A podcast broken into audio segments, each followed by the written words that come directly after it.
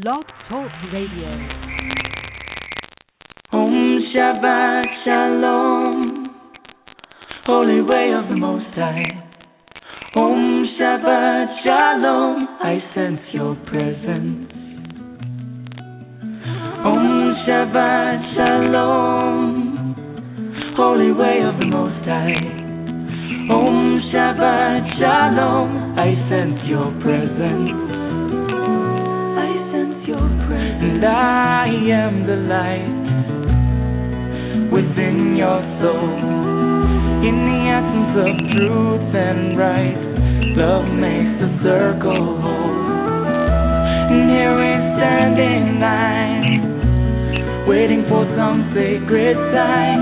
But to find the balance is the purpose of this time. To restore the balance of the universal mind. And in the presence of my Lord of light and love, everything I see aspiring to be free. And when I call to thee, and come on bended knee, surrender to the all-pervading light and love. Reflections of the one surrounding me with love. And I sense your presence. I sense your presence. I sense your presence. I sense your presence. Within and without, above and below, yeah. East, west, north, and south, I sense your presence. Without and within, below and above, yeah, yeah. East, west, north, and south, I sense your presence. I sense your presence.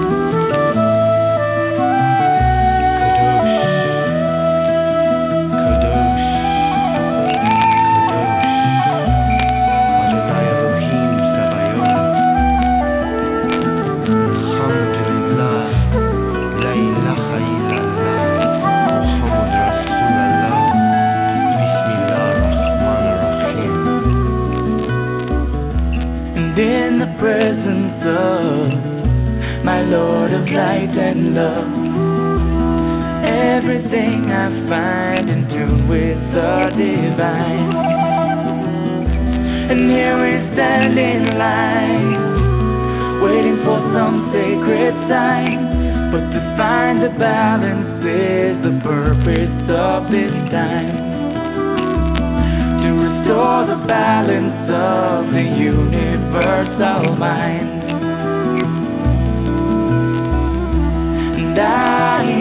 the light within your soul. In the essence of truth and right, love makes a circle. And when I call to thee, come on bended knee. Surrender to the all-pervading light and love. Reflections of the one surrounding me love. For to find the balance is the purpose of this time. To restore the balance of the universal mind. I sense your presence. I sense your presence. I sense your presence. I sense your presence. Shabbat Shalom, Holy Way of the Most High. Om Shabbat Shalom, I sense your presence.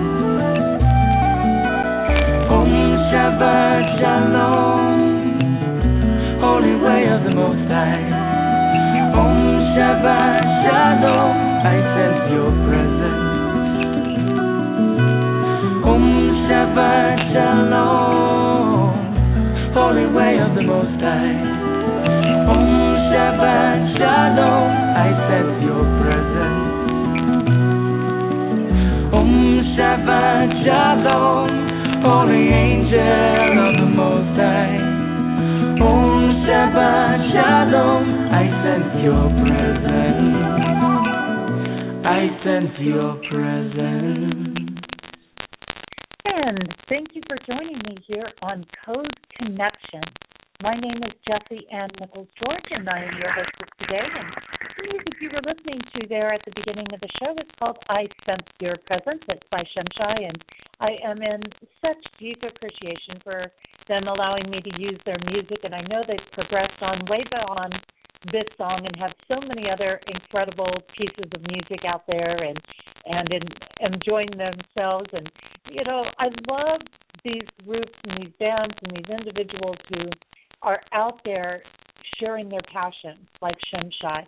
Because when I met Shimshai, they were in the Sedona, Arizona area, and um, they happened to be playing at at a thing that I was attending with some friends at a friend's house, and now you know he's just all over the world literally he's all over the world performing and it's amazing and he's just produced tons and tons of more cds and they're all incredible so i just want to mention that because you know if you like what you're hearing here at the beginning of the show they're a great group to follow. Go ahead, check them out. Facebook, their website, www.shimshai.com, and that's S H I M S-H-A-I dot com, and that's at the bottom of our show description as well today. And I just want to extend a big welcome to everybody, whether you're returning because you've listened to the show before, you go, hey, I, I like what you're doing here. You got a little something unique happening. You got a little different twist on on the cults of things, but you're really interesting. You got some good truths to share.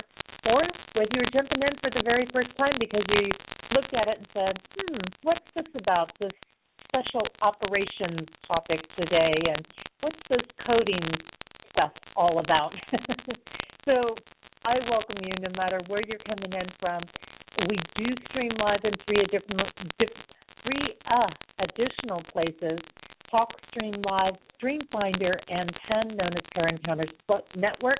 So I do welcome everybody listening through those channels as well as those catching our podcast, be it through iTunes, TuneIn.com, or through my YouTube channel. So welcome everybody. During this show, what I do is I look at living a more compassionate life by aligning with your personal life code.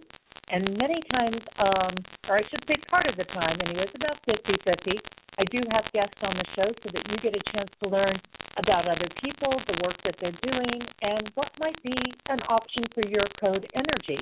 I also highlight different musical artists along the way, and I've had some great, great artists. Uh, Wayne Chater was the last one I had, who was a busker in Australia, and uh, that that was really wonderful. But I've had many incredible musical artists, including Steven Halpern, Peter Kater, some of the bigger names like that. They you might have just seen them recently on the Grammys, so they're usually up for nominations there. Um, so it's, it's been a wonderful journey with the numerous wonderful people involved on this show, and also you know, then I do a variety of different topics and share different tools and resources and thoughts that allow for personal exploration, universal insight, and expanding basically your perception of how life works so that we don't get locked into a box and we don't get locked into a singular thought and we open up to a variety of different possibilities and, and how do we approach that in a compassionate manner. So in my work, what I do as a code interpreter is I interpret a person's life codes, and that allows them to live a life filled with compassion.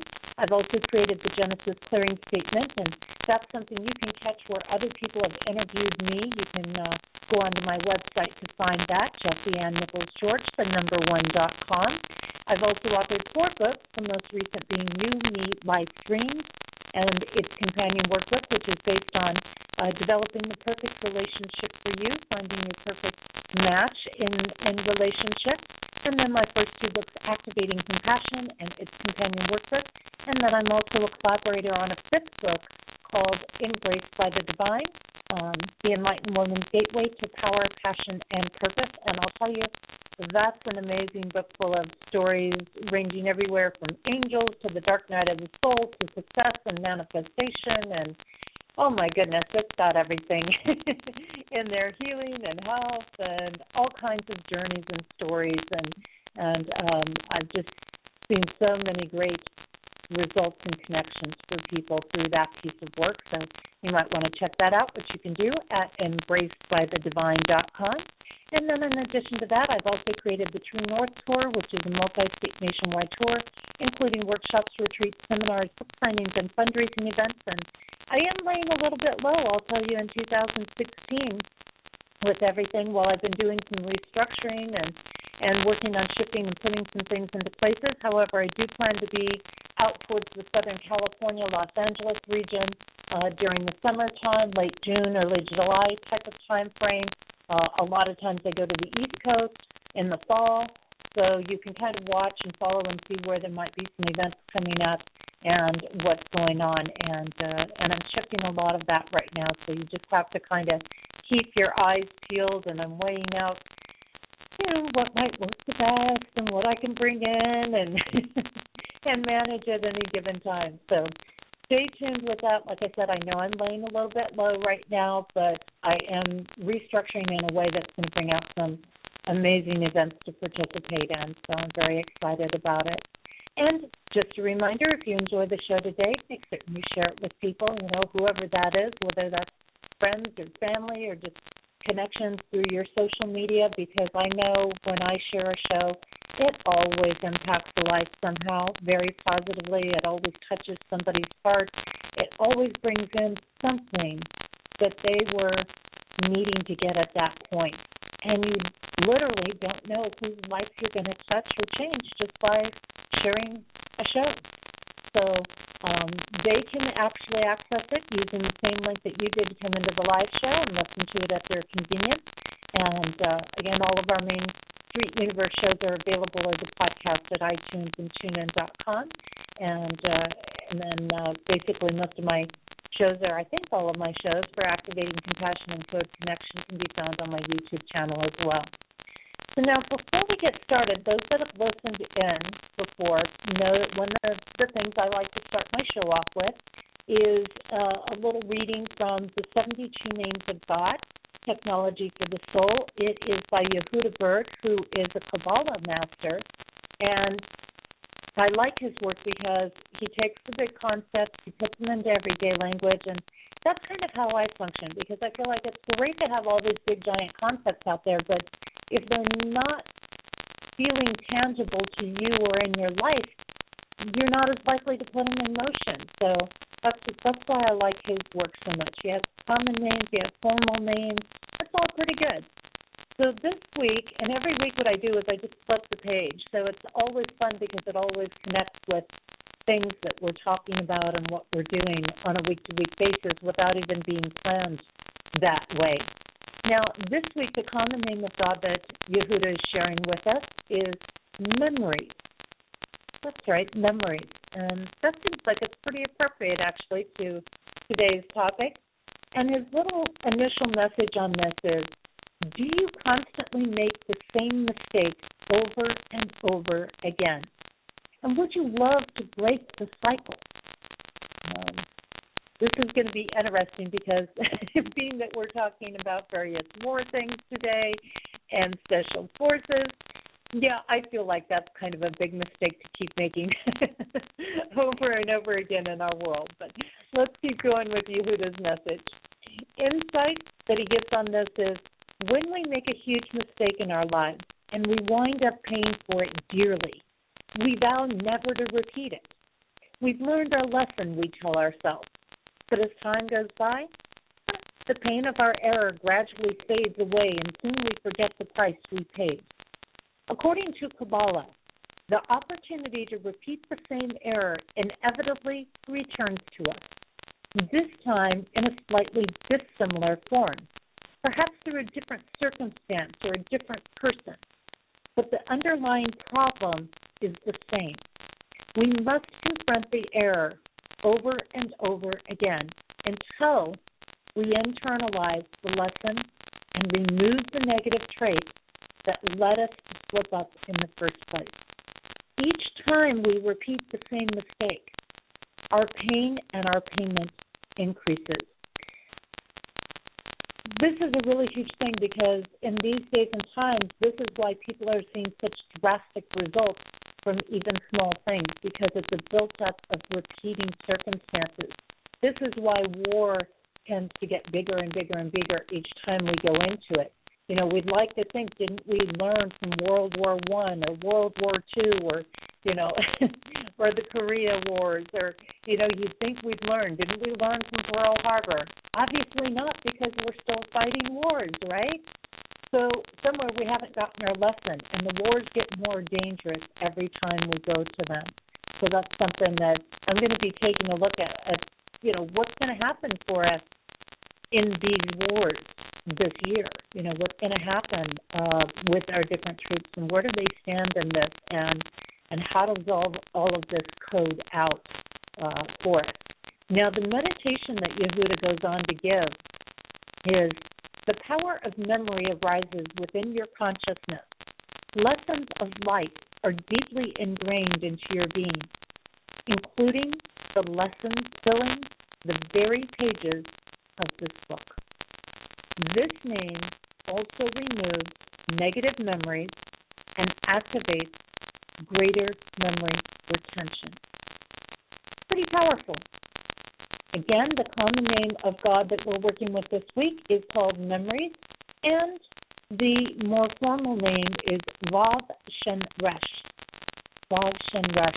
And, uh, you know, I encourage you because later this year I've got a guest coming up who's going to be a returning guest of mine, Dr. Robert Newton and we're going to actually be delving into some more of the 72 names of God on a on a more in-depth level with some of the new work that he's been doing and putting out. So I think you're going to find that show incredibly interesting. It's going to be one to to watch for that's coming along the way. But a very powerful message. If you'd like to go back and reflect on this message throughout the week, you can certainly do so. I do keep it up on my page of the Main Street Universe tab. And I love to do that. I love to go back and reflect on things and re-grab a concept and go, now what was I focusing on this week, and you know how did the, how is that playing into what's happening in my day? Because there's always a connection there. Now, moving on with today, a little plot here that's leading us towards our topic for today. How many times in life do we think we are going into just another routine day, procedure, or something that we have been through plenty of times before. And how many times does that routine situation turn into something else? Is there a way that we can tell if what should be routine will turn into something more? We are in times where the unexpected is all that we can expect. What should be gets switched up and plans get changed around this is definitely one of those years where what doesn't seem possible will not only be possible, but is likely. Not only this, so many times there are signs and symbols and things happening that we tend to just ignore or disregard. We tend to fall into a safety or comfort zone, thinking all will be smooth because we have been through it before, only to get a rude awakening or big surprise which turns the tables and leaves us wondering just what have we gotten ourselves into. It is especially important that we don't disregard feelings of being unsettled, even when things should be well. Having spent some time in the mid states, most of the people here have served in one branch or another of the military. If they haven't served personally, they have had a spouse, partner, parent, or child serve. And I bring this up because it is a great example of when we need to be realizing that normal procedures may not be normal. Also, even if one is not in the military or doesn't have someone close to them, it is important to be aware of when special forces and mass deployment is happening. And this is because it is a sure sign that things are brewing. The way of the energy codes right now shows great deception. And this includes leading people to believe they are going in for some standard procedures and routine time, when in reality, they will be stepping right into a major war. Most of this will not be disclosed to them until shortly after they have left the U.S. or as they are leaving the U.S. Any time special forces are being called for deployment, we can be certain that the government has things brewing. However, why be secret about it? First, they have a greater power when someone acts by their own choice instead of being forced into things. It is like inviting someone into your home. There is a saying that evil can only enter where it is invited. To do something by choice is to invite energy in, whether that is good or evil. So it is important for us to pay attention to those little stirrings within and watch what we are inviting in. The deployment of special forces affects everyone, with or without being in the military. And for this is a sign that our government is up to something. Wars are planned. If you have been watching things more carefully, then you know that there are wars planned to break out in increments throughout this year, particularly in Iraq, where most of our special forces are being deployed. Now, this is not about psyching ourselves out, but about paying attention to realize when we are or are not getting the entire story along the way.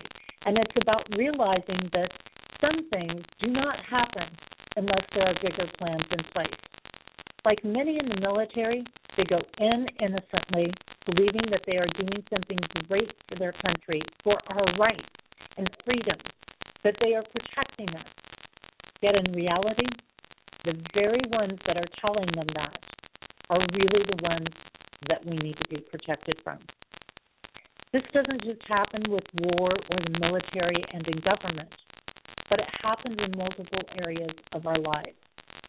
Like that sense that we shouldn't get on the road and drive, but justify it it will be okay, or trust that the road conditions will we receive show that it is safe, even though we have seen severe weather going all through the region we are traveling. It could be that instinct to pull off and rest on a long drive, but justifying you've made the same drive many times just as tired with no trouble. So many times we disregard our instincts, the inner stirrings, the warnings, and the signs that are so blatant that we don't believe them. So many times we create justification and excuses or reasons for things as an attempt to make us feel more at peace when something doesn't feel right. So many times we just refuse to look at something because we don't want to see it. We don't have to worry about these unsettled spaces, but it is wise to pay attention to them. It is not about dropping into realms of fear but in listening and watching in a way that allows us to make wiser decisions along the way. It is about being in a place that you are willing to say no if it isn't feeling right to you. So, what things have you not paid attention to? And are there things in your life that you are justifying or making excuses for? And where are you telling yourself that things will be okay when your inner self is warning of turbulence.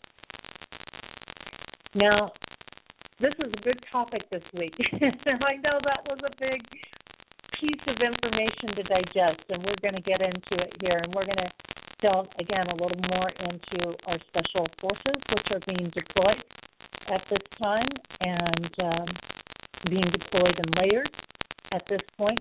So before we, we get into the meat of our topic today, another little insight is our code energy for the week.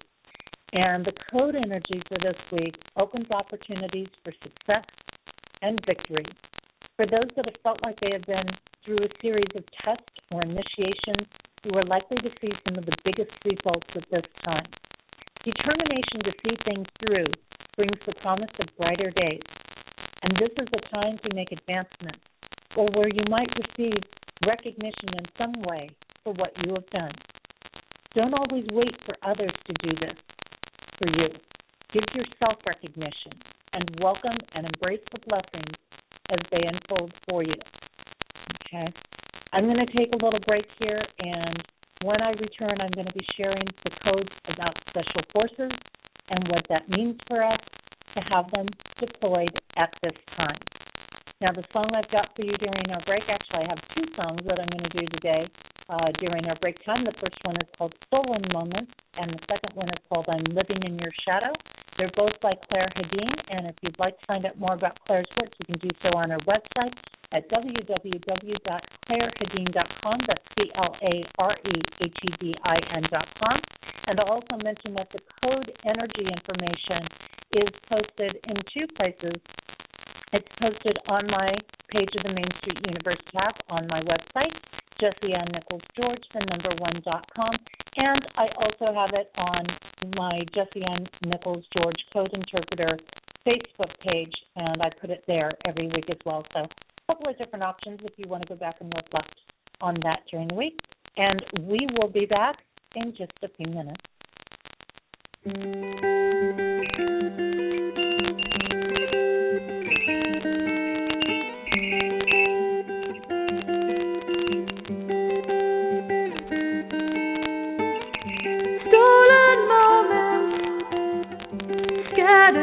dream whispered nothing as it seemed, watching, waiting for.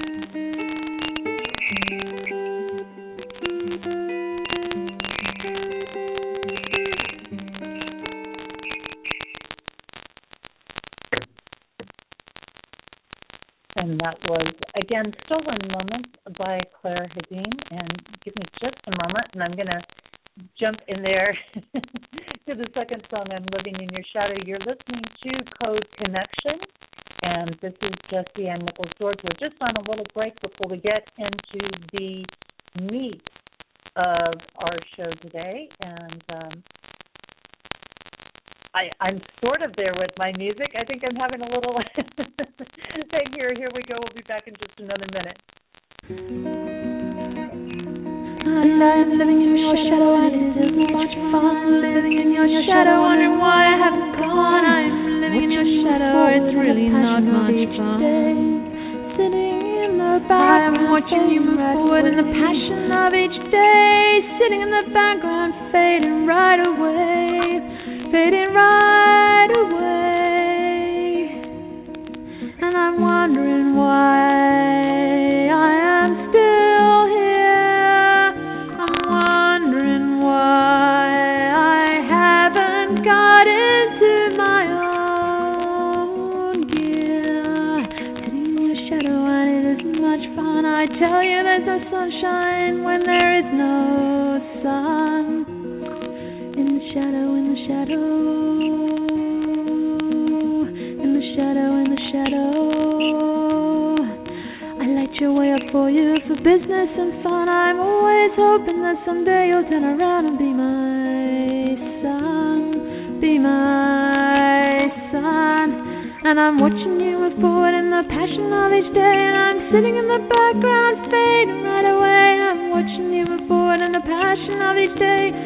sitting in the background, fading right away. Fading right away. And welcome back. This is Jesse Ann Nichols George. You are listening to Code Connection, and those were a couple of songs by actually a former guest, one of the, the early, early guests that I had on my show when I was doing the Activating Compassion show, and that was from Clare Hedin. Those songs were called Stolen Moments and I'm Living in Your Shadow. And again, you can check out more of Clare's work at www.clarehedin.com. That's C L A R E H E D I N dot com and she is just a beautiful soul. I'll tell you, if you get a chance to she's she's out near the northern California area, near the Bay Area in that region, Berkeley around there. And if you ever get a chance to connect with her or doing one of her events or listening to her play or uh, participating in anything she's doing, you'll have an amazing time. I can assure you of that because she is.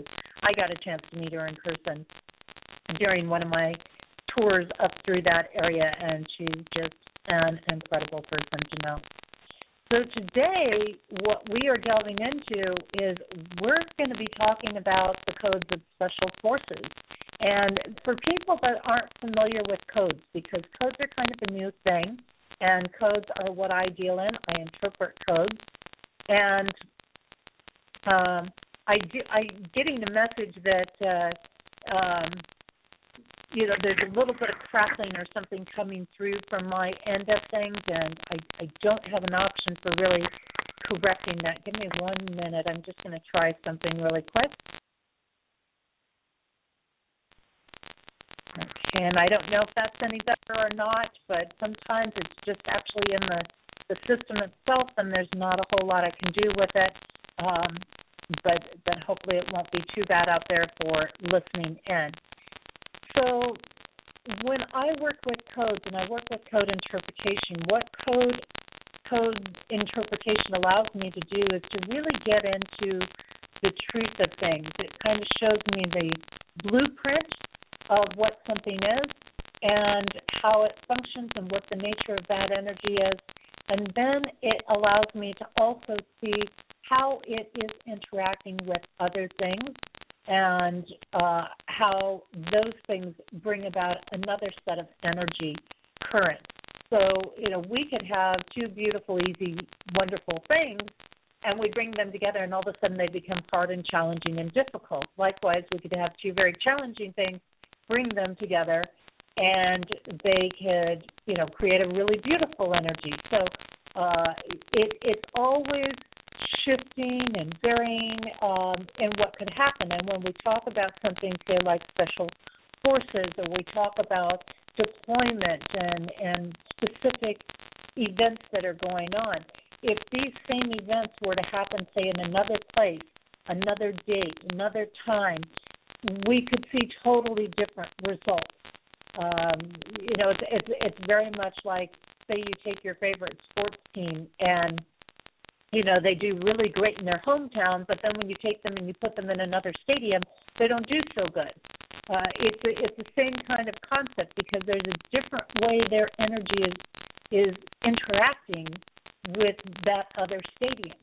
So it's a very similar thing. Now, some people might be going, "Oh my gosh, how do you connect special forces, military, war, and be this sort of um, truth bringer and speaker and you know talk about all these things that the government's up to and make that compassionate or bring an element of compassion in. And that is part of my approach on this show is we are going to talk about some heavy stuff. We're going to talk about some in-depth stuff. And we're going to talk about some of the dirt and the grime that goes on in the world. But I also am going to bring in, and I like to bring in, some sort of little process and focus and tool that we can work with in these various things that are happening in the world to help us be able to maintain a space of compassion. Because when we start talking about things like religions and belief systems and cultures and government and military and things like this, people can get really passionate. They can get really stirred up about things and riled up about things. And this can set us off center because so much of war, well, war is all about competition for one, for the most part. War is really, um, you know, about dividing us. It's about conquering. It's about a lot of things that really aren't spiritually connected, so to say. They're material world aligned as opposed to spiritual world aligned. And they're really about things that are not in alignment with with divine working, so to say. Um, I do feel that a lot of times war has a lot to do with karma and people who are perpetuating cycles because for one thing we oftentimes for example when we look at groups like Iran and Iraq and stuff and and they're constantly fighting against each other and this has been going on for hundreds of thousands of years and you know they're not willing to break the cycle. So it's like the same souls are coming back fighting over and over and over again in these vicious cycles of things. And at some point we need to be willing to say no to the war because that is not our divine process. You know, we don't truly own anything. We like to have the illusion that we own a piece of land or we own this or we own that, but when it comes down to it, we really don't own any of it. whether whether we've got a piece of paper telling us we do or not. Um, I also want to proceed and precede with a couple of little aspects, and that is most of you probably guessed I am not pro war, and I'm not pro the things that governments, not only the U.S. government, but other governments do, whether it's the Russian government or the North Korea government or the Iraqi government or the Afghanistan government or whoever it is. I'm really not real pro on the whole political arena. However, I do also understand the mentality where a lot of people come from about going to war. And as I said earlier in the show, I am sitting in a region that is very strong about the military services, where a lot of our military people come from, and that is the mid United States. When we get into regions like um, Illinois and Kansas and Iowa and South Dakota, where I am, um, it's very big. It's very hard to not run into somebody that is part of the military. And here in South Dakota, they do a lot for the military people. Uh, they believe very, very strongly in fighting for their country. And we do miss the whole point that, you know, we're not really supposed to be fighting in the first place. we're supposed to be getting along with each other. We're supposed to be figuring that piece out, not fighting with each other. But you know they they do believe in this sort of freedom and having rights and this is a big thing that a lot of us are programmed into is that you are fighting for your rights you're fighting to defend your country but yet so many times we aren't. So many times we're involved in other people's battles and wars and engaged in those things and that's not always an easy uh, piece to to to tackle in there, if you want to say. But this is part of the mainstream that a lot of these people do go off with this belief that there is a good intention. You know, they go off with believing and being told that they're doing something good for the world, that they're doing something good for their country. You know, forget the fact that most of them are coming back seriously, mentally, physically, emotionally wounded. Um, that a lot of them come back with these horrendous memories that they they have wedged into their mind or limbs blown off or things like this. And and what do we do? We give them a medal or an honor and go, hey, that's really great. Thanks so much. if we even say thank you. And half the time we don't. And then we give them a day and give them a parade, and they act like we're honoring them. And for some people, they sincerely are remembering them and trying to do this honoring piece. Um, but when we look at a lot of that, a lot of that is our government feeling guilty for what they're doing. and I'm just going to be blunt about that because we have to keep in mind that these wars are oftentimes stimulated to have power. It's elite fighting for power is basically it.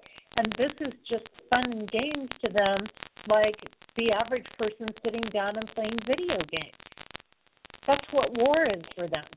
It's it's about I want to own more than you want to own. It's about greed. It's about selfishness. And so, of course, I'm not going to condone war. But that being said, I also have had many relatives go to war. And I've had many relatives that, um, you know, have gone off to fight for our country, again, under that illusion that they were doing something magnificent or wonderful for their country. And that included my father, who was in the Navy.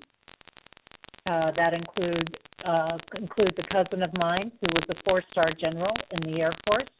Uh, he was one of only 25 four-star generals before they ever issued a five-star um, uh, had a five-star opportunity there. Um, and he he made a career out of out of the Air Force. Of course, I've got a bloodline connection with George Washington, who was very pro military endeavors as well. Um, so I'm I'm not blind to that side of the fence either. um, for those that wonder, you know, where do you speak of, of the government um, doing these things they're doing and playing these games? Well, I know that very well also because in my past, in my younger days, I was engaged to somebody for a short period of time who was involved in foreign affairs, and our own government killed him. They blew him up, blew up his car, blew him up here in the United States on the East Coast. So I pretty much know a lot of different angles of this piece even before I open the book to code on this.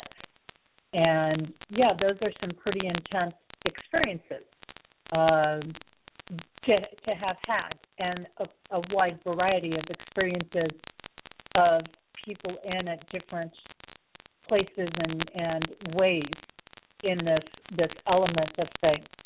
But the big thing is is that here in the Midwest, there's a lot of deployment going on, and they've presented it in the sense that okay, it's all choice right now. We're not doing a formal draft, so they say.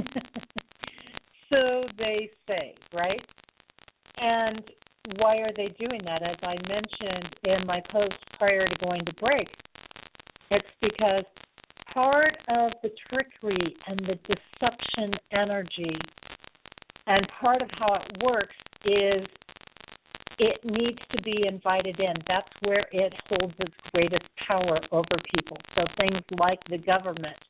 And when we pass these bills that say, oh, yes, you can come with military and protect me, we're actually then opening the door because the hidden things that they don't tell you about is they can come plowing into your home and take it, for example. Okay, so when we look at these different components, we are giving them that invitation a lot of times. So if they can get people to say, "Oh, heck yeah, it's just a, you know, it's just a routine endeavor, and it's just a routine aspect," and sure, I'll sign up. I'll go over there because then I'm going to get X amount of more money when I retire, and I'll be able to retire with this higher standing. And you know, where I'm going to be in Kuwait is going to be just fine because it's a peaceful country and everybody likes Kuwait. okay, so they get people to volunteer and sign up and fill this list up to go off in deployment. And that's the way they prefer it because then they don't have to look like the bad guys that say, You're drafted, you're drafted, you're drafted, you're drafted along the way. So this deployment has been being planned for many months now. And the the reality of the situation is let's let's face some realities here. If everything's just a standard routine procedure, first of all, you would never need to deploy your special forces, right? You you don't need special forces if it's just going over and sitting on land and doing nothing. If there's no alarm and no warning, you don't need to bring in people that are higher up necessarily. Okay? But there actually, and it's been starting to come out piece by piece now, that there are some wars planned. There are some threats that have been getting made to different countries. And there are some actually things that have been set into place to play out over this year in particular. And they're starting off very calm, but uh, in previous shows, I know I mentioned it uh, that I've done on some of my own shows. Uh, I believe it, part of that was when I talked about the year 2016, so you can always go back and catch that show in the archives. A lot of these people that are being deployed and heading off in the next week it's going to be in about one to two weeks. They're going to start opening up and telling them what they're actually getting deployed for, as opposed to standard routine operation. So little pieces are going to start coming out. And what they're preparing for, and they've already been admitting this starting as of last fall, um, and, and you can go in and you can Google it or whatever you want to do. They've already started admitting it there are wars planned to break loose in the fall of this year. And we're going to see a couple of little red flag warning things. We're going to see a couple of little minor outbreak spat type things going on. And then come the fall is when we're going to see a big outbreak. And we, we can expect a lot of action on the war front in September and October of this year we're going to have a break, ironically, for our elections in November, and then we'll be back into the war zone come December. So it's going to get to be a very emotional year. The thing about this is they think they have it all under control. They think they have it all planned out. They think they have it all within their realm right now. And because of the year's energy that we are in, the year 2016, there are so many more pieces. This year, big year for Ward because it's a big year. We're looking at a big transition. Who's going to have control over the next nine or ten years? This isn't an average war year because whoever ends this year in control, in the way of countries, political leaders, the elite, okay, are who will have the majority governing and influence around our earth for the next nine to ten years. So we need to think pretty good about that, for one thing. Okay?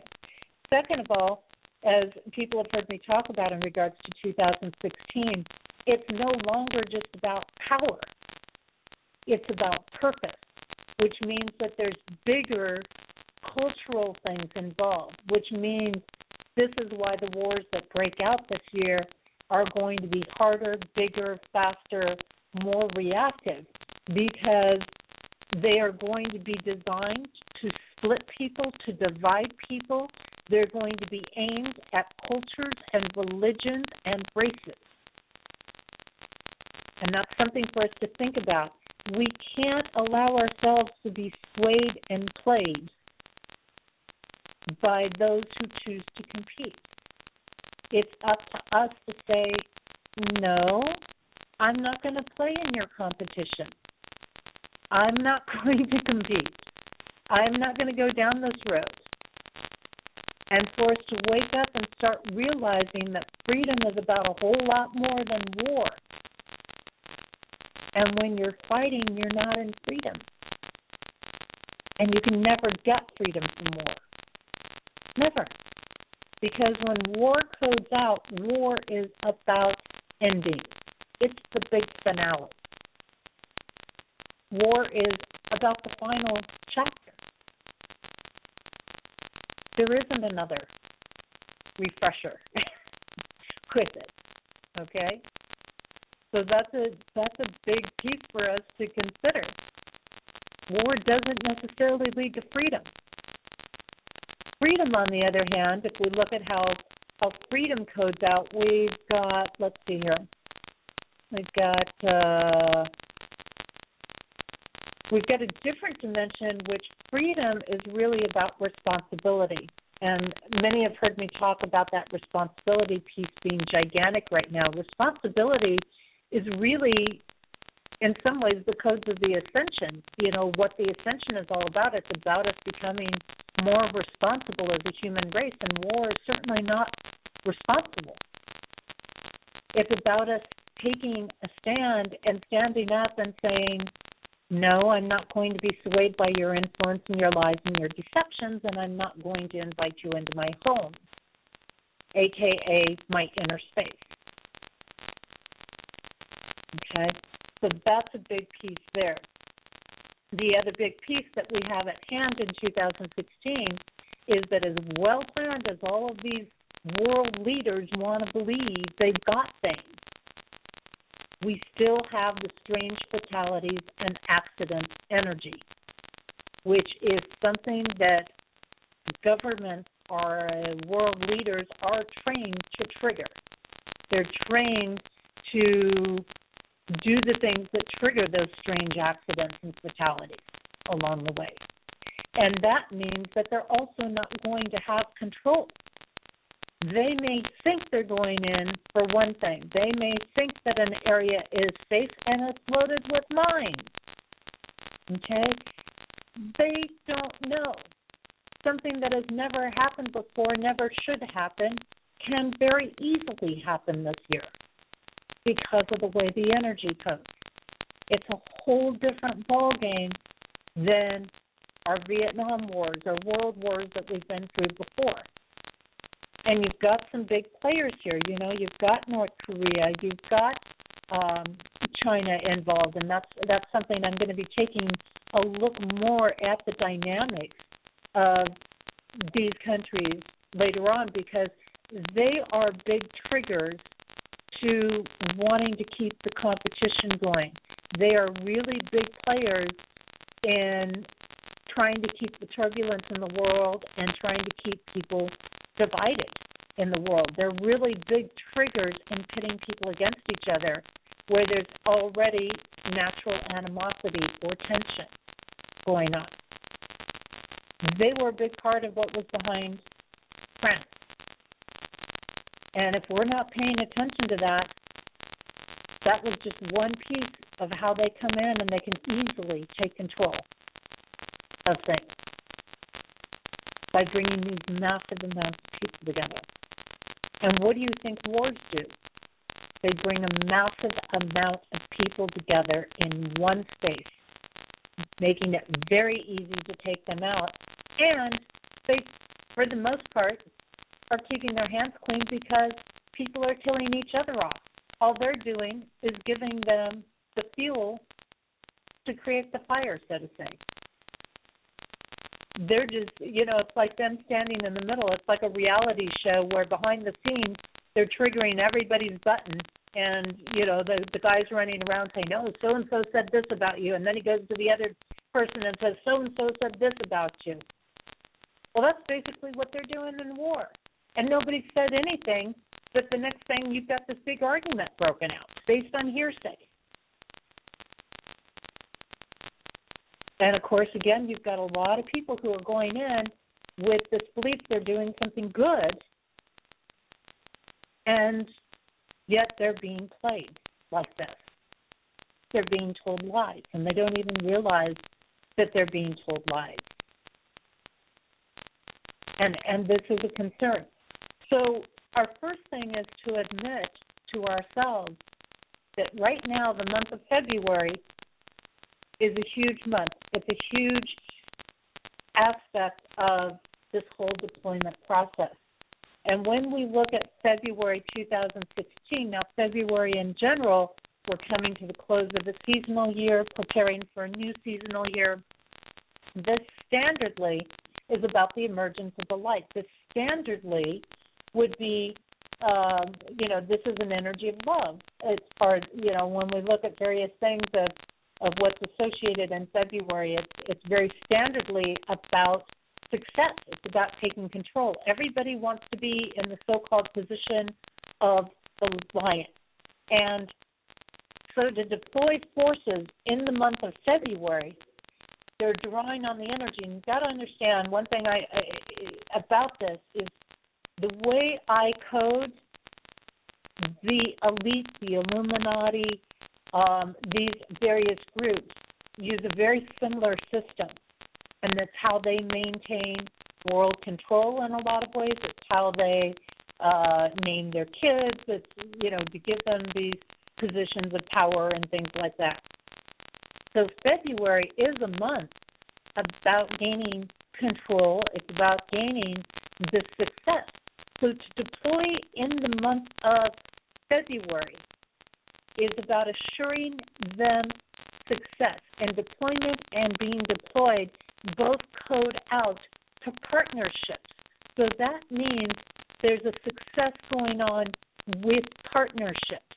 Now, when we look at this very specifically to the year 2016, we also find that it draws in February 2016 means that they take command of nations. So, of course, why else would you deploy in the month of February of 2016? Because the energy is aligned to give you command of nations through success and success in partnerships because people are going by choice. That's a partnership. Think about that. So they get these people to sign up, go by choice. They now have a working partnership which is all founded in success, founded in being able to command nations. That's why they're deploying this month. a big thing there. Now, when we look at the aspect of deployment in February of 2016, and we start to combine some of these influences again, we have another realm of success. We have another layer of magnetism, another layer of being able to get favors and gifts and being able to carry out our plans. okay? But do you really think we're the only country doing that? I don't think so.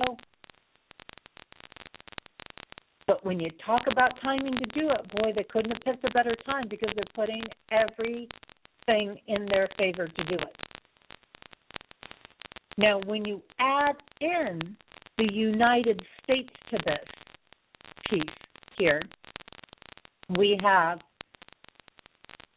also another layer that comes in that as we add the, the energy of the United States to the deployment in February of 2016, it codes out to receiving assistance from people with higher power. Go figure.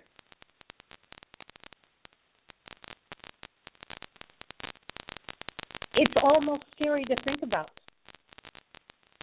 what they've laid in their corner. And again, they're bringing these people in, they're deploying them out now. This is it. They're going out like in the next week. And then, boom, here's going to be the big thing coming through that says, oh, and by the way, you're going right into war. Now, you can sit there and say all you want, oh, well, Kuwait's a peaceful place, nothing ever happens there. Uh, uh, uh, uh. We're dealing with a different realm here. We're dealing with people who want a bigger purpose, and that is to shake up world peace. And that's going to involve, by the way, some connections going on with Russia North Korea, and they are working. Oh, you know, what a surprise! With Syrian President Bashar Assad. What a surprise! And Syria is the one place that's at war with different things in different places. So if you sincerely, genuinely think that just because Kuwait's the place you're going to be and it's always been safe and it's always been routine, well, guess what? It may not be. Because now you're starting to bring in more and more cultures that are similar and like cultures, even though they're different,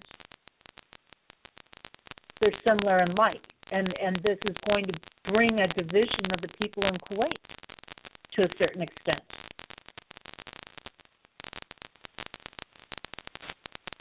It's opening whole other doors there.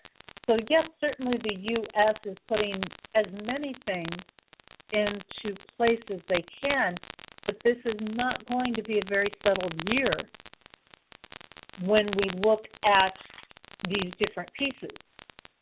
Now, when we look at Army Special Operations Command, because that's the big deployment that's happening right now, particularly around the region that I'm in, and there's there's three key areas, actually four, that, that there are deployment to, and that's Kuwait, Iraq, Syria, and Afghanistan. All four of those areas. So we're actually sending people into areas where there are enemy alliances. and you want to tell me this is nothing more than routine? Wake up.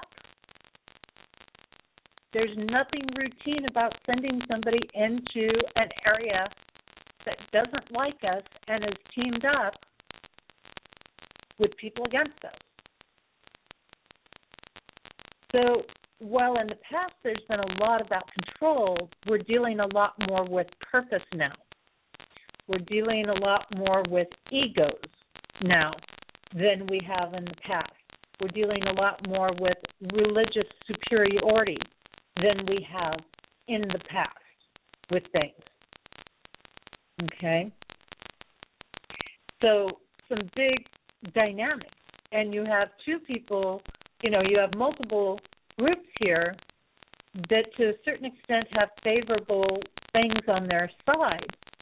So when you start getting more than one group that basically is not just going to totally die off, you're going to have this ongoing major war. And of course, there's been a lot of talk about, you know, what are the possibilities of World War Three breaking out?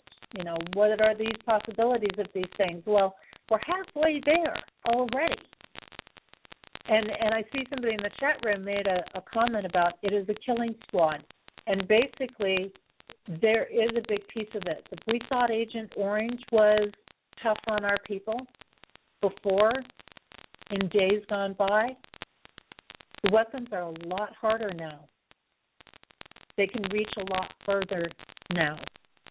You're dealing with things that have a lot more ability to deform and demobilize people. Why demobilize them? Why do some of these things? Well, you've got a couple of aspects. Look at the volume of genocide that's going on around the world right now, especially in some of these countries and in regions near them. This is an easy way to wipe out a whole lot of people at one time. It's also when we then use them for test areas. You know, if if North Korea wants to come and drop one of their bombs over, and they've got the alliance going with Russia and Syria right now, and an illusional partnership that's going to end up turning against each other, then you know if we name people and the healthcare isn't set up to take care of any of them, regardless of what they've been told. You've got people who can't defend themselves. They're at the mercy of whatever the government wants to do. So that's another piece of benefit to them. And basically, they can, you know, take it that any direction they want to go with it. Um, what I can see also this year is that this year in a country like Afghanistan, we're going to see a lot of revolutionary energy going on because ordinarily Afghanistan has, by its nature, the ability to have strong partnerships.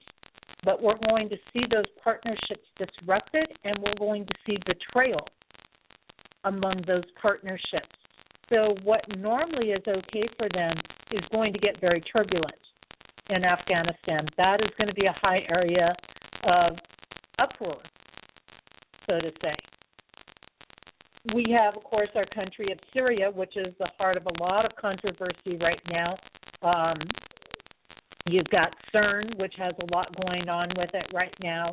Um, in that whole realm, uh, really looking at CERN, again, designed with all kinds of of influence to carry out the plans of the elite in many ways. Um, with that, and and getting a lot of assistance uh, in that area. But then when you look at Syria and you look at what's happening and and the energy of Syria there, you're going to bring in a whole other aspect that it could get if we have U.S. forces over there, it could get to a point that you know we're going to have to operate and decide whether we're going to be responsible. It's going to become a big power struggle over there, and that will be one of the places we have the biggest power struggle with. Will be Syria because it's all about controversy. It's all about who's right, who's the superior, who's going to take charge. So they're going to be a big player in this whole big game of things.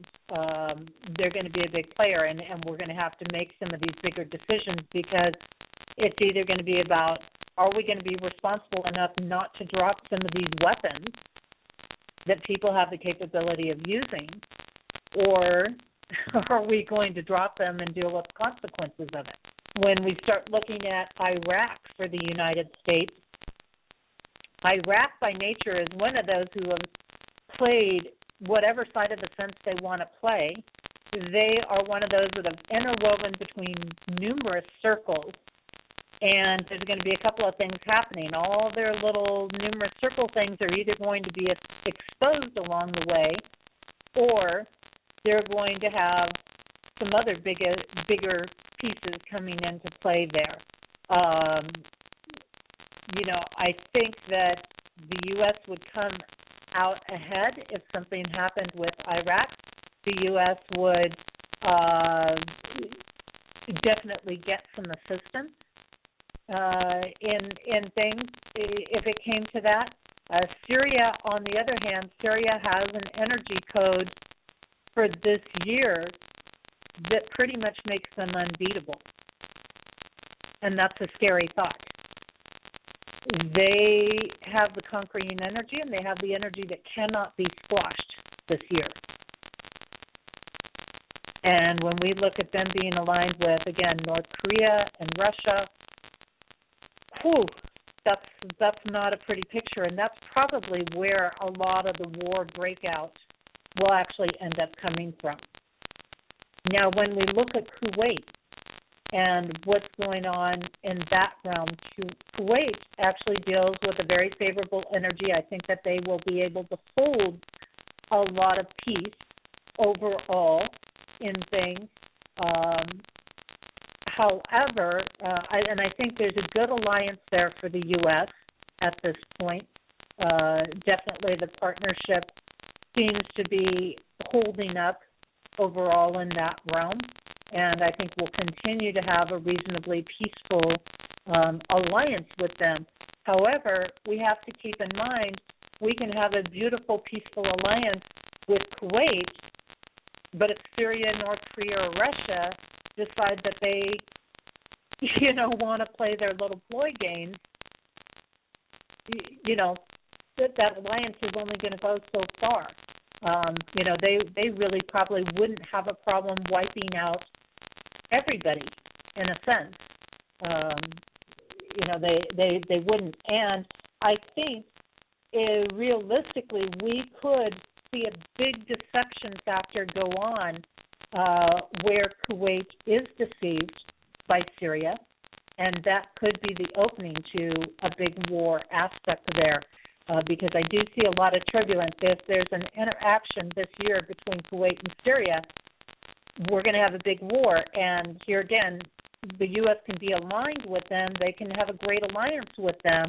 However, however, that doesn't mean that they're going to be void of war because they're sitting in Kuwait. If Syria decides they want to attack, they're going to attack. And that is going to be one place that they are going to be looking at because that is where they're feeling the conflict. That's where they're feeling the contradiction. That's where they're feeling the competition. And that is a place that would be standing in their way of their bigger so called agendas going on. Um, when we look at different aspects, we have, of course, also different um, areas. We our Army Special Operations Command is one of the biggest players in what's being deployed right now. And what's interesting by that is this group of people by nature are ones that are kept more isolated. They're ones that are kept a little more secluded from things, a little more protected, if you will, from things. They're ones, however, that also, in some ways, will be cut off from things if need be. Uh, you know, the money will not go naturally to them as as it does to some of the other other you know aspects and and places. Um, of course, ISIS is going to be a big player in things. ISIS is probably going to continue to hold very strong power in 2016 because of the way it is. We can expect to see them get conflicted next year. Next year, we'll start to see some division of ISIS uh, happening, and of course, you know that's that's the big aspect of of things there. Um, of course, you know our, our Syrian President Bashar Assad is going to be a big player, and you know it's going to be up to him. He is one of those people that he's not necessarily a strong leader on his own which is why he's probably going to be seeking out some of these other alliances, um, you know, working with Russia, working, you know, with some of these other countries, Iran, uh, you know, these types of things, because he's not really good on his own. And ironically, his whole family name, his bloodline name, is actually all about deception. He is a perfect scapegoat leader, if you want to say that. He is, uh, you know, a person that, uh, you know, he has that opportunity to, you know, to to choose differently, but he would have to be more on his own. He wouldn't have the support that he has now, and that would be a tough choice for him to make. He could definitely endure some big hardships if he was to do that. But his big lessons right right now is all about being responsible. And if he goes after things for material purpose or gain, if he goes after things based on uh, resources that he doesn't have in hand, he's going to lose, and he's going to lose big time in things. Um, he will be the mole energy that gets exposed. He will be the one that people will find out he's been playing multiple sides of the fence. And we could very easily see him take a big tumble this year. And that, you know, here again, you have the advantages and the disadvantages. When you look at some of that, uh, his taking a tumble this year is certainly going to shake up some of those other power sources as well along the way uh, with things. And what's interesting uh, as well, when we look at the special forces that a lot of people are maybe not aware of, uh, that puts the U.S. in jeopardy or in danger, that I'm sure our government has to be well aware of along the way. And uh, you know, who knows? Maybe some of that crackling you've been hearing on the airwaves from who who mentioned it in the in the chat room is that I'm being monitored again. I find it amusing, but it could be. But uh, but let's face the reality. Anytime, and and this is part of the code of war or whatever you call it. Uh, anytime that special forces are deployed, it is considered an act of war. Think about that for a minute. Anytime special forces are deployed, it is considered an act of war, which means if we deploy special forces, we are doing an act of war, and any other country who wants to can take us as a threat, as initiating war and attack on them, and engage in battle to defend themselves even if we have not shot a weapon, even if we haven't drawn a gun, it doesn't matter.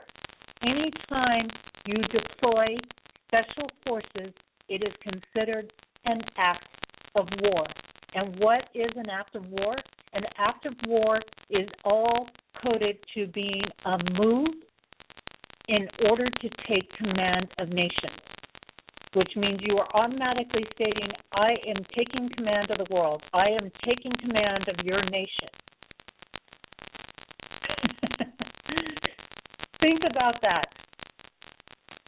It's a big piece of the puzzle. If you're not going to initiate war, you don't deploy special forces. Even if they're going as so called volunteers. You're still deploying special forces. And if we combine that act of war in the year of 2016, that wanting to take command of nations is magnified many times over, which means the same action, a minute action, a so called nothing, it's just routine action will be taken much more seriously as an act of war. So basically, you're saying, hey, just go on over there. It's just routine. We're going to bump your payout, blah, blah, blah, blah, blah. And in reality, we're putting you in some of the highest jeopardy that we could put you in. We're deliberately triggering and calling war on other countries.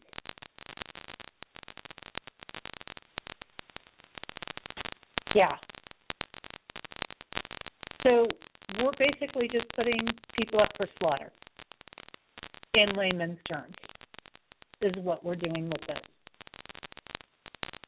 The United States of America. um, wow. When we look at some of these pieces, again, they are in a year that is about commanding nations, and that is why they are making these plays right now. When we look at the code of America, America holds the power code right now. Um, you know, actually that will kick in, I should say, not right now, but it kicks in in July. What a surprise, huh?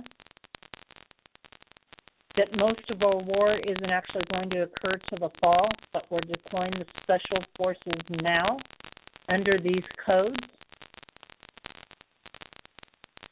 of success and I, I mentioned to people that one of the things that was going to happen was we were going to have these couple of little pops along the way that we wouldn't think a whole lot about, and we're going to get a little peacetime. There would be something happening around June, July time frame, and we're going to get a little bit of quiet during the month of August, and then the wars are going to break out.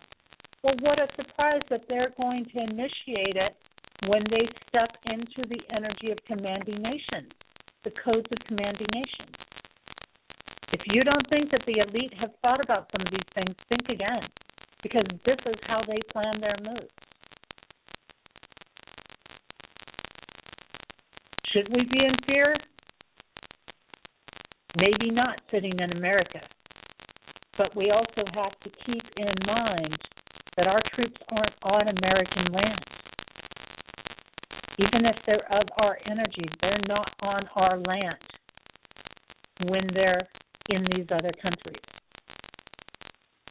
So, and each individual person over there, of course, has their own codes running with that country, with the year, with the wars, with the United States, with all of these pieces. Now, as I mentioned, of course, we've got four key branches, right, to our military. We have the Army, the Air Force, the Navy, and the Marines. And the Army, their energy this year is all about responsibility. Are they going to be a catalyst in making the shift and the change to being more responsible in the world? They're holding a big piece of that. And the hardships that the Army endures this year will be because they weren't acting responsibly, because they were taking the advice of people who didn't have their backs, who really weren't for them. They're going to find out they're betrayers this year. And that's going to get very evident. And it's not going to be an easy year for the Army. I have concerns because I personally know of people in the Special Forces being deployed right now. And they're good people overall. They care about people.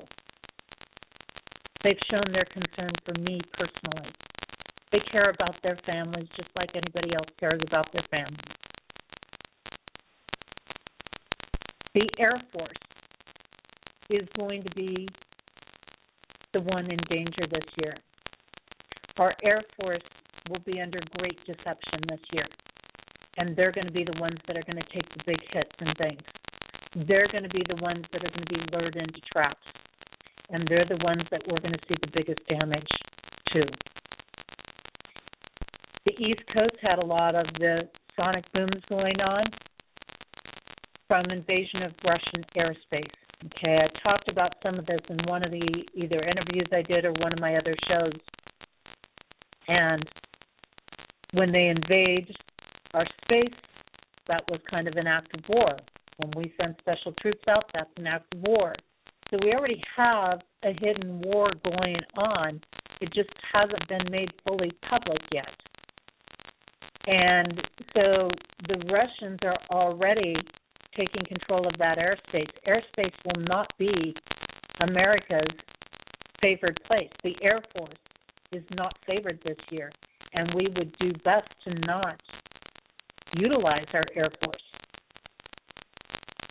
because that's just uh, like tossing them into the lion's den.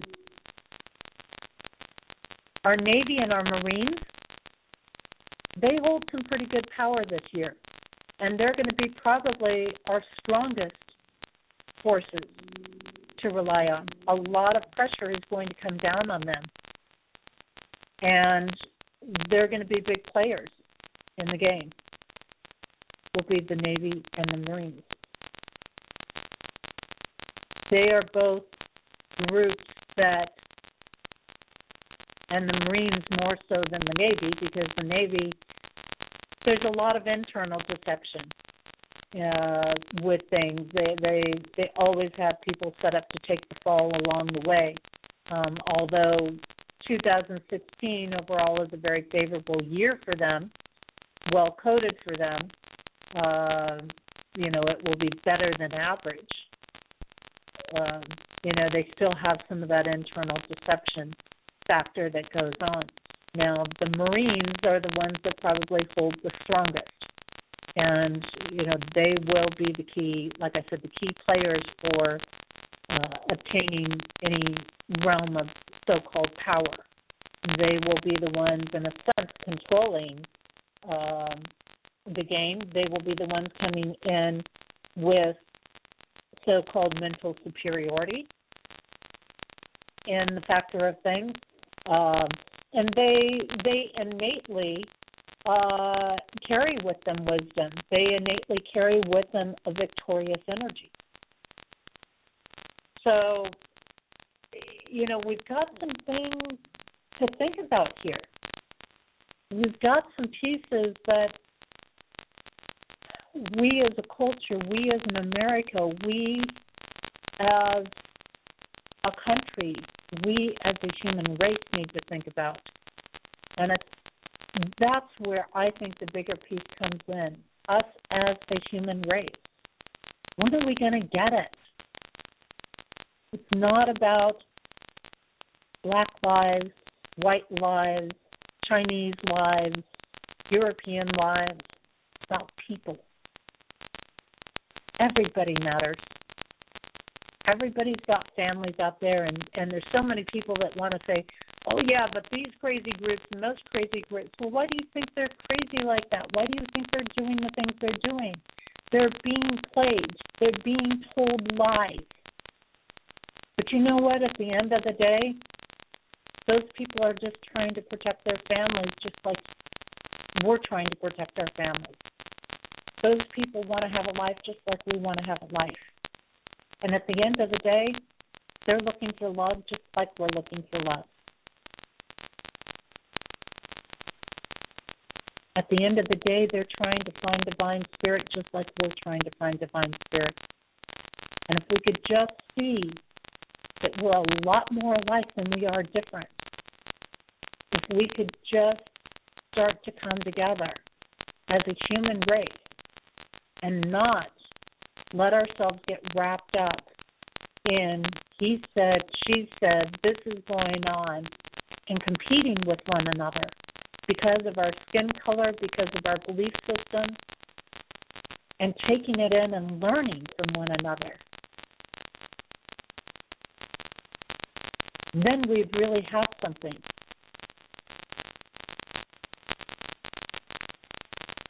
Then we would really have a piece to consider. And these are big things for us. These are very, very big things. You know, we've got, oh, you know, so many things to think about. And as many things as the United States has on their side, in the midst of all of this, when the United States of America declares an act of war, it brings in a different energy than deployment. You know, as I talked about, we have the straight deployment factor, right? And straight deployment for us can actually weigh into our favor in many ways. And in this year, again, it is even for the United States about more than power, but a purpose, you know, like a bigger agenda that's there. And we're going to see more and more of this come out throughout the year, uh, what that's about. But when the United States of America creates an act of war, they put themselves into a code pattern that is beyond that normal act of war declaration. They put themselves into the line of energy of initiating a revolution. They set themselves up for failure. So, as many strong codes as they have this year, to be the ones initiating an act of war and creating an act of war will not play in their favor. That will put a dent in their plans. That will put a dent in what they could do and things. So we have to be very, very careful. This is not a normal wartime, nor is it going to be this year. And when we talk about responsibility, we're talking about responsibility on a lot of levels, right? Because we're not talking about a few shotguns out there on the front like we did when the North fought the South or in days gone past. We're not talking about, you know, a couple of little mines or bombs out there. We're talking about stuff that can completely wipe out our entire planet. It's not child's play anymore. It's not fun and games. It's not G.I. Joe. And so the responsibility comes in on a much bigger, deeper level for us.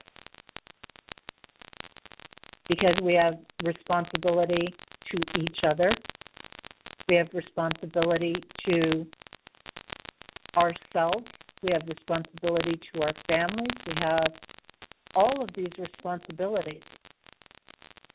But the bigger responsibility we have is to divine alignment.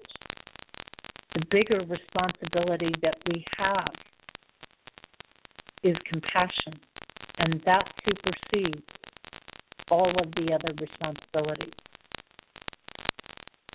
That's the path of wisdom. That's the path of mental superiority, is compassion. So there are definitely those big, big pieces there. We have a bigger responsibility to Mother Earth because with the weapons and the warfare that we have at hand right now, be in battle with those types of things can completely wipe out our planet. And then what are you fighting for? Not freedom, not the right to own a piece of land and have a house on it, because there won't be any. There won't be air to breathe. There won't be water to drink, because it will all be gone, contaminated. We won't even be here. We need to make the responsible choice of compassion this year. And it's our year to do it. And if we are willing to make that choice as a collective, and it doesn't mean that every single person on the face of this earth has to be on board, and I guarantee you they're not going to be because there are going to be some of these leaders like Bashar Assad, like Putin, like some of the others, who aren't going to be on board with it. But if we have even 51% of the people on board with compassion, if 51% of the people will place love in their hearts over the rest, then we have something we can all live with in this world. And I've got somebody who's wanting to come on to the call, and I'm going to open it up for just a couple of minutes because I I do want to try to give them their their opportunity to to say something here, but I also um, want to get on to bringing us back into our heart-centered, divine connected space because this has been intense. And I do want to send some loving, healing energy out there for our troops that are being deployed, for our special forces that are being deployed right now, and for their safe return in things. So I'm going to go ahead and open this up, and I, I see this is Peebus, if I'm reading the name right. Peebus, your microphone is open. No, no, I'm sorry. It's it's it's Peppers. Pebbit. Oh, okay. I'm sorry about that. It's okay. It's okay. Um, I just wanted to say that uh, I've been on five other channels in the last 20 minutes, and all of them have been talking about what's going to happen in the next 10 years. So I just want to, you know, ask what makes you so sure that you're the one who's right about all this. You feel that I'm the the one that's right about it all? no, no, I'm just asking if, you know, how you feel you're any different from well, eight other well, people who think that ancient aliens are going to come back and and nuke us to shit. You know, I've just I've seen some crazy conspiracies in the last 30 minutes. I'm wondering how you distinguish yourself. hmm I distinguish myself because I'm a code interpreter. And so what I do what? is I'm actually I, I'm a code interpreter and what I do is I actually Oh, I read see. the blueprint of the energy that is in motion, the energy of anything and the different components and pieces that are involved and how they interact. And this is a, a similar but not the same process that is often used by the elite themselves and by various people who, uh, you know, use these types of methods to gain control in the world. Um, so, You're so what do psychic. actually shows that energy interaction. So you're a psychic? So, um, it, it's not about being a psychic. No, I I do use some intuitive measures, but it's actually about reading the energy. Everything has a current. Everything has a vibration. So, like your Army, your Navy, your Air Force, your Marines, the U.S. government, the Syrian government, everything has an energy pattern to it. And when those energy patterns come together, they're going to interact in a certain way. And So who's going to win the election? depending on the year and the place that they're interacting will influence whether So that who's, uh, is favorable or not. Who's going to win the Who's going to win the election? And I can write it down, and I can come back in eight months, and we can see if they won the election. Okay, I did a show actually on that, which you can catch in my archives, and you can catch all of my insights about who I think on that.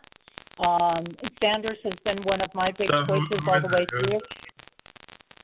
Who's it going to be? Is So- it going to be Trump? Are we going to get Are we going to get No. Trump? No, I, I do not see be? Trump being in there.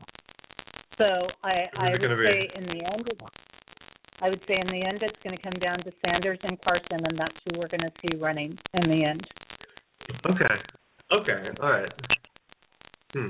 So, um, This doesn't yeah, you can definitely doesn't, doesn't look to be that Carson thing. That Carson thing. You must have predicted that a couple months ago because that doesn't really look like it's working out. It it doesn't because, and one of the things I brought up in my show, which is in my archives, is that he will be the comeback person. He will be the person that's presented to us much the way the current Pope has been presented. Yeah, but who's who's gonna win? As a people's choice. So Who's gonna win though? Yeah. You said Bernie. You said Bernie versus uh, Carson, but who's gonna win? in the long run, I would say it's probably going to be Carson because of the way he is coded to the U.S. presidency. They have the most influence over him. The elite has the greatest influence over him and uh, would be able to maintain that. And he has the greatest alignment to the position of presidency that will not trigger um, aspects before the elite want them triggered and he also has an energy pattern in him that allows him to create alliances and partnerships that would be very valuable for the elite. So he holds the greatest um, benefit to to the elite grouping. All right, because this guy's this guy is plummeted in the polls. It is hilarious. There's like barely any chance of him coming back from it at this point. So are you really sure you want to commit to this prediction? It's still it hasn't exactly what- happened, so it's really it's not too late to change your mind. It's not too late for the energy to say right. something different. It's it's not too So uh, late, you and could you and could yet, even come up with a new, better prediction and that might as even I've have a better chance of happening. as I've said all along, Trump is the big red flag of the elections. He's the entertainment factor to distract everybody from what they really want to put in motion. And they want to make Carson seem What, like what do they want to put in motion? Sorry, I. I'm not being condescending. I just wasn't listening earlier. What Yep. uh, what are they trying to put in That's okay. motion this time around? Yeah, and that's that's something that I covered in a whole other show. But yeah, it's they want to they want to present him as the person that comes back from behind. So, Who? Oh, Carson. Carson. uh-huh. Did you say that in the initial prediction that that that Carson's going to make a comeback, or was it just Carson's going to win? Uh, in my initial prediction, I, I made that prediction that he would be uh, coming back. He would be one that would come kind of from behind. He would be the one that would be uh, So more going to get trumps from behind. you know, it, Do you believe in uh, reptilian? Do you believe in reptilians? I I am familiar with that energy. There's definitely a reptilian, you know, agendas at play in the world. There's no, to me, there's no question that that exists. Um, it goes hand in hand though with some of our bigger aspects of of Yeah, you did know, you know that the reptilian theory? Did you know that the reptilian theory it came out? Uh, that reptilian theory it came out uh, two years after a book got written, uh, a sci-fi novel for children about Mhm. um, reptilians uh, becoming world leaders. So honestly, I think that's just more evidence of reptilian influence, and that it's real. Is that uh, Mhm. fucking book for young children was written two years before the the reptilian theory was created? That really, uh, that really, that really makes it solidifies it for me. You know? Um, well, I'm going to have to um, put you back on mute for now because we're kind of Yeah, yeah, you show. are. Yep, yeah. Uh, Mhm. well, And so, um, anyways, as we move back to things, and we've been talking today about um, really being aware of what's happening with our special forces that are being deployed right now, and the with the special forces energy and with with this type of deployment, we have to realize what's more at hand. So what I want to do is to again, it's not about living in fear. It's not about sitting there worrying about, oh my God, you know, this could be a horrible thing for everybody that's going over there. What we want to do is actually to take our focus and turn it towards um, opening up to consciousness, opening up that they do make the practical choices, that they do make the responsible choices that need to be made in the world right now, and to to send out the heart energy and to let people know that the love is there. We don't have to fight over it. There is no fighting over love. Um, that that the wars are really, you know, as much as they are happening in the world, they're also a big illusion in our world. You know, they're not the genuine energy. They're not the place for us to be putting our attention. And if we allow ourselves to react to all these things that are going on that are war and competition based, then they're going to perpetuate.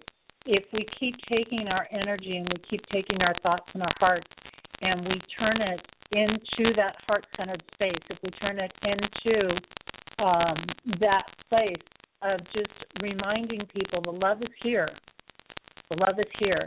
It's right here. It's it's within each of us. It's it's internal, and we don't have to fight for these things because we already have them.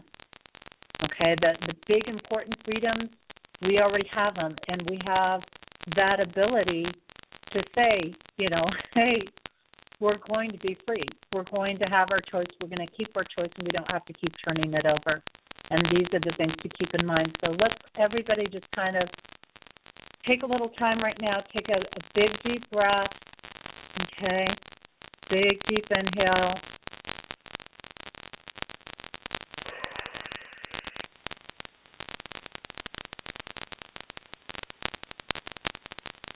And we want to let our bodies just kind of relax a little bit. Take a couple more deep breaths.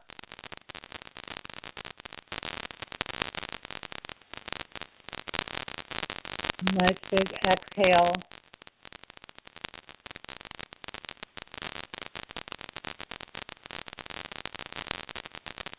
And another deep breath.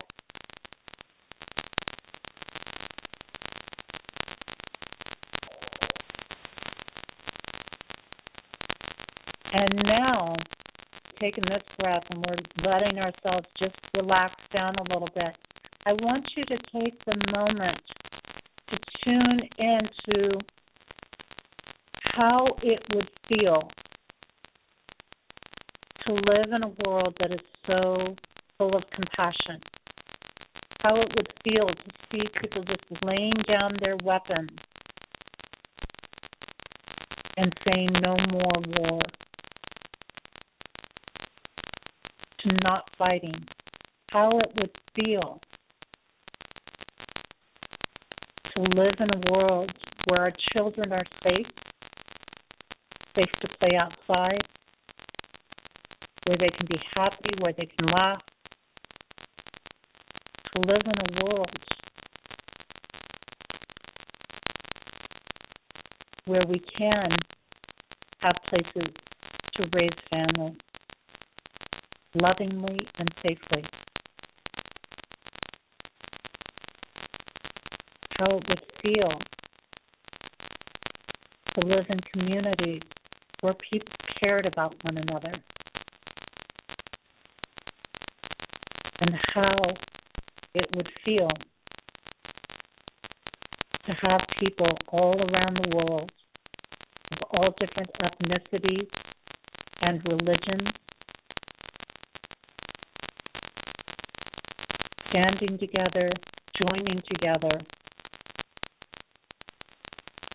truly from the heart, truly caring about one another,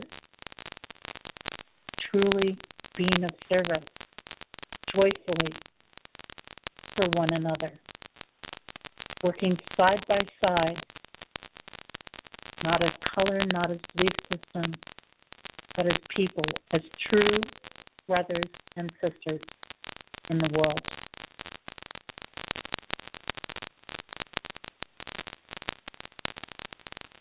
And just hold that for a moment. And that love in your heart for how great that feels. To be in a world where people are truly loving and caring for one another.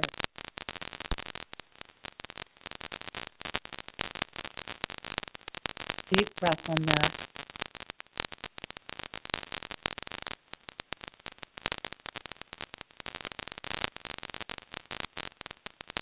and to just say, you know, we sincerely wish for all of those who are being deployed to be returned safely to their families.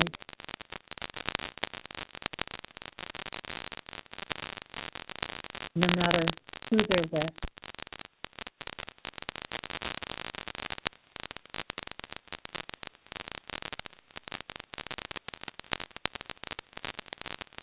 imagine how amazing it would be is when we choose responsibility for our earth.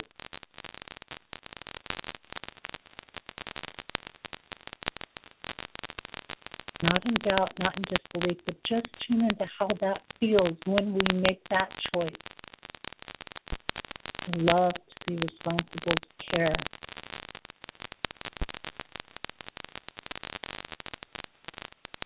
and just send this heart centered compassion out into the world. My wish, my wish for everybody in this world to be able to live with love in their hearts, compassion for their fellow brothers and sisters, no matter who they are.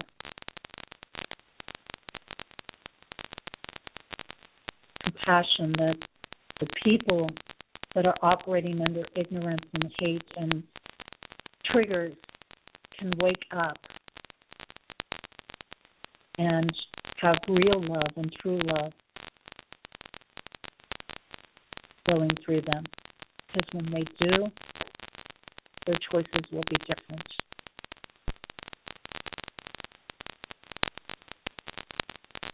And let yourself come back up and back around into today. And remember, as you go forward into your own life, that it's not about some big victory or win or competition. It's about the love you feel in your heart, and it's about the actions you take towards others, towards the earth, and whether you're operating in a responsible and compassionate way in love. And that's your choice, and nothing external truly influences that.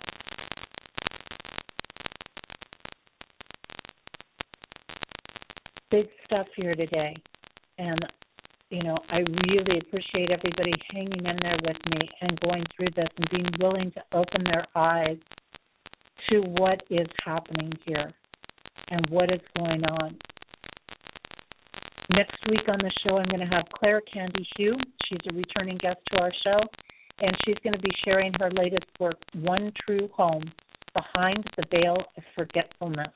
And it's going to be an awesome show. This is beautiful work that she's doing. And uh, Candy was with us a while back. She was talking about twin flames and soulmates um, on the previous show that she was on with me.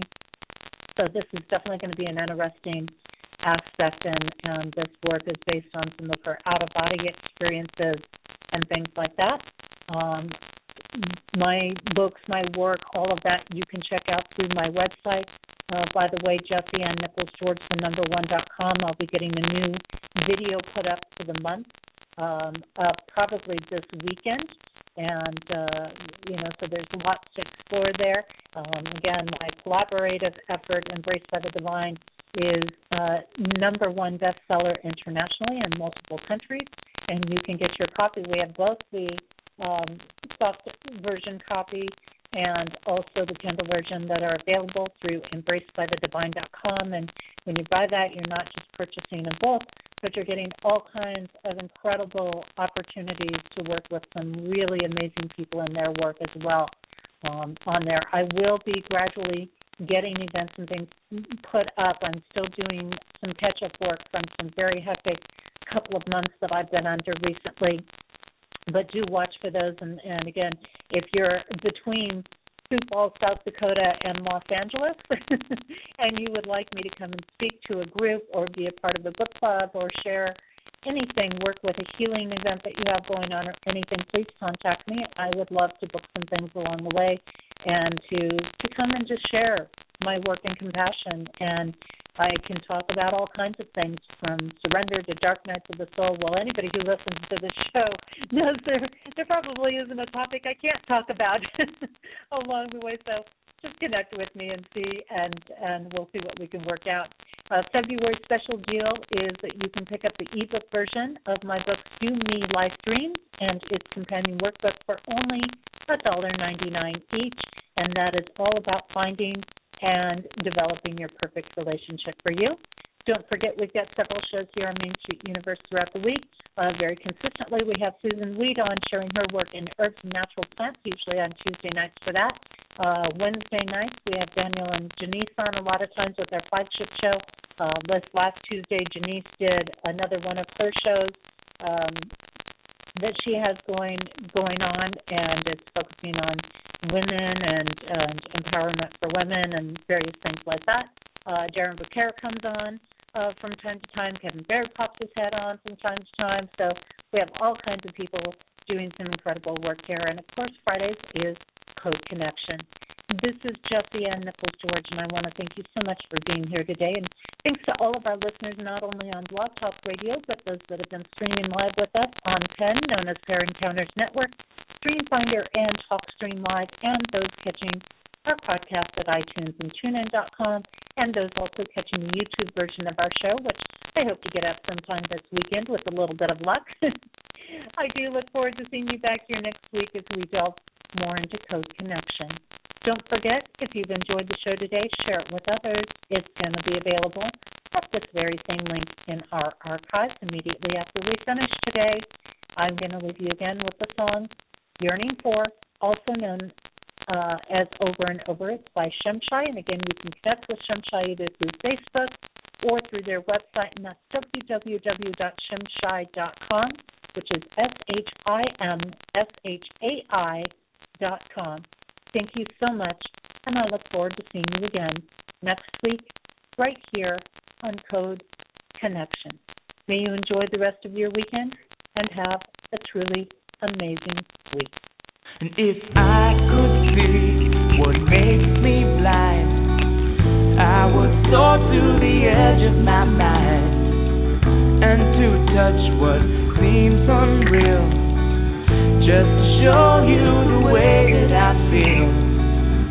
And we are in time with time, one with the season of change inside.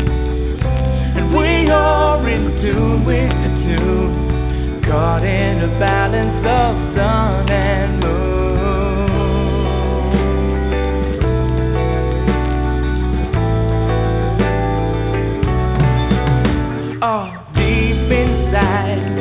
Light within, shining to show you it's here to begin.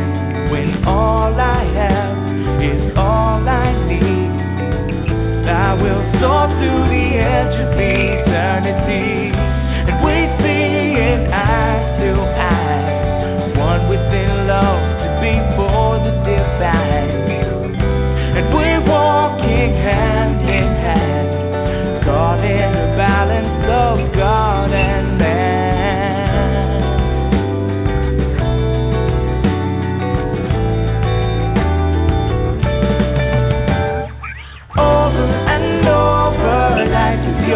lover, learning to walk just a little bit slower. Whispering secrets, but that you can't keep it. No turning back now. This time we reveal it. One to another, all will discover the essence within the most beautiful lover. Time is still turning, the love is still burning. Deep in your spirit, your heart still yearning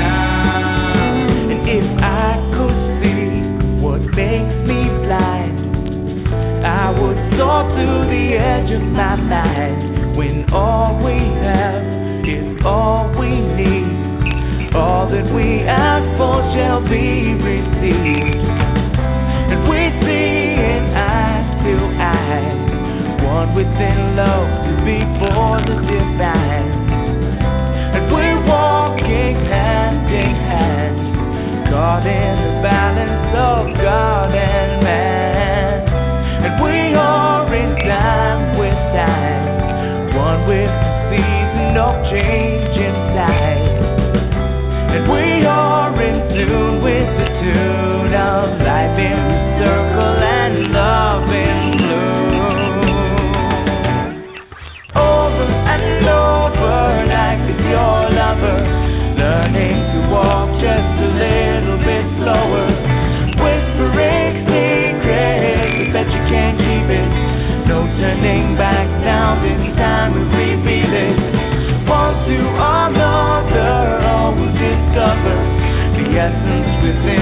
within the